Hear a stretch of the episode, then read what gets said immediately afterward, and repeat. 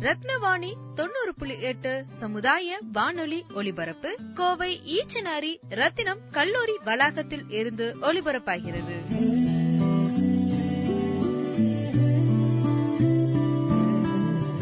என்ன முகமெல்லாம் வாடி இருக்கு? வழக்கம் போல சண்டை என் புருஷன் எதுக்கு எடுத்தாலும் அடிக்கிறாரு. இவர் பேசுற வார்த்தைகளை கேட்க முடியல. நீ உடனே பிசிடிசி அமைப்பை காண்டாக்ட் பண்ணு. இப்படி குடும்ப வன்முறையால பாதிக்கப்படுற பெண்களுக்கு கவுன்சிலிங் கொடுத்து இதுல இருந்து மீள ஹெல்ப் பண்றாங்க. உடனே one eight double zero one zero two seven two eight டூங்கிற PCVC துவனி ஹாட்லைன் நம்பருக்கு கால் பண்ணுங்க. ரத்தின வாணி தொண்ணூறு புள்ளி எட்டு சமுதாய வானொலியில் ரத்தின நேரம்.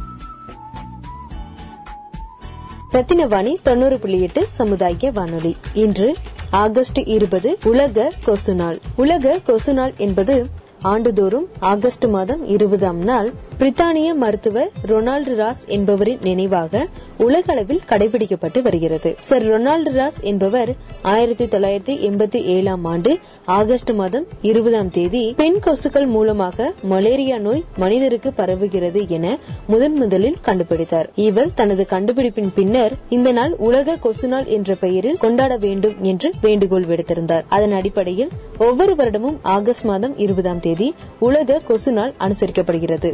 சுகாதாரம் மற்றும் வெப்ப வலய மருத்துவத்திற்கான லண்டன் பள்ளி ஆண்டுதோறும் இந்த நாளில் கண்காட்சிகள் உட்பட பல கொண்டாட்டங்களை ஆயிரத்தி தொள்ளாயிரத்தி முப்பதுகளில் இருந்து நடத்தி வருகிறது.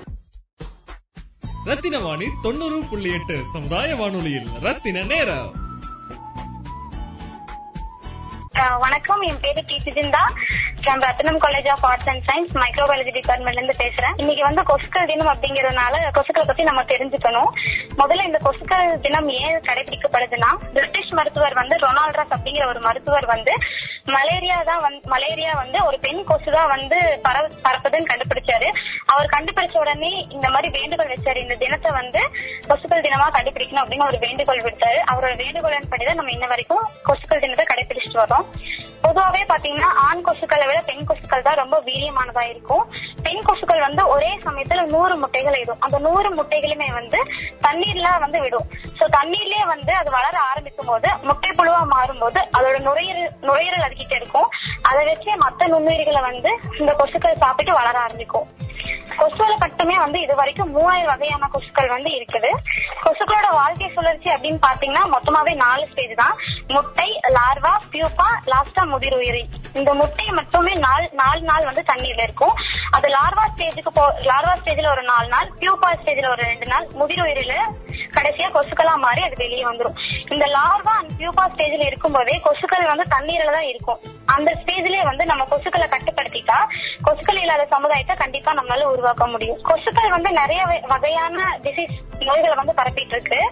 அதுல பாத்தீங்கன்னா முக்கியமாவே வந்து இந்த டெங்கு மலேரியா அப்புறம் எல்லோ ஃபீவர் நிறைய கொசுக்கள் வந்து இது வரைக்கும் பரப்பிட்டு இருக்கு.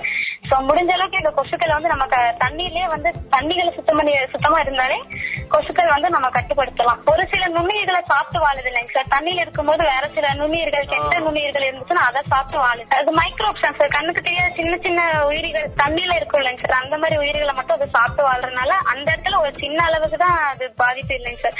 சார் அந்த கெமிக்கல் சப்ஸ்டன்ஸ் வந்து கொசுக்கள் வந்து நம்ம உடம்புல படும்போது நம்ம இம்யூன் இம்யூன் சிஸ்டம் வந்து அதை வெளியேற்ற பார்க்கும். அந்த சமயத்தில் அது சண்டை போடுறதுனாலதான் இந்த மற்றபடியான வீக்கம் அரிப்பு அதெல்லாம் ஏற்படுதுங்க சார் கொசு அது வந்து நம்மளுக்கு அடிக்கும் போது அது உடம்புல இருக்கிற டாக்ஸின்ஸ் அது உடம்புல இருக்கக்கூடிய விஷம் அந்த உமிழ் நீர் அதெல்லாம் நம்ம உடம்புக்குள்ள அது செலுத்துது இல்லைங்க சார் அது வந்து நம்ம உடம்புக்குள்ள போகும்போது நம்மளோட டபிள்யூபிசி செல்ஸ் எல்லாம் வந்துட்டு அது கூட போராட்ட தொடங்கிடும் அப்படி போராட தொடங்கும் போதுதான் இந்த வீக்கம் அரிப்பு அதெல்லாம் ஏற்படுது ஸோ இம்யூனிட்டி பவர் லோவா இருக்கவங்களுக்கு அதிகமாவே இது ஃபீவர் ஏற்படவும் கூட வாய்- வாய்ப்பு இருக்கு. தேங்க்யூ சார் ரத்தின வாணி தொண்ணூறு புள்ளி எட்டு சமுதாய வானொலியில் ரத்தின நேரம்.